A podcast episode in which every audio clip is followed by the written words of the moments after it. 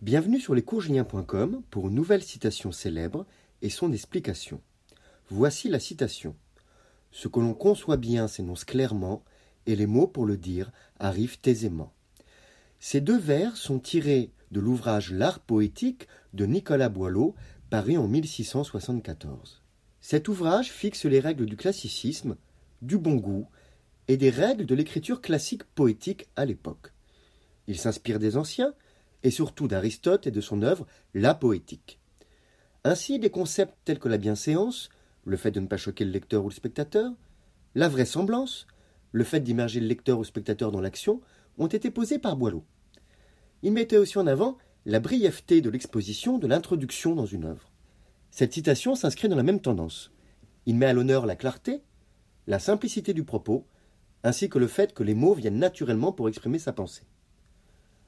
Cette citation traduit beaucoup des canons de l'écriture en français. En effet, depuis Boileau, la langue supporte mal les répétitions ou les phrases longues alambiquées. De plus, les étapes, le plan d'une pensée dans un texte doivent être facilement perceptibles.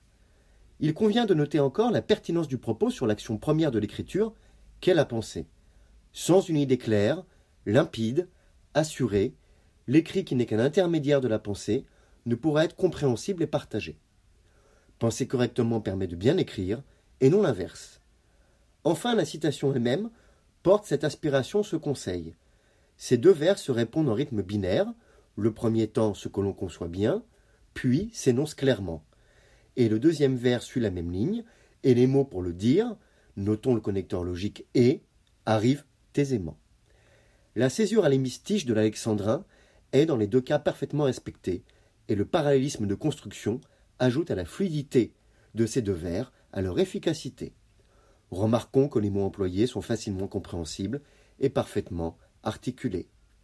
Alors, ce que l'on conçoit bien s'énonce clairement, et les mots pour le dire arrivent aisément.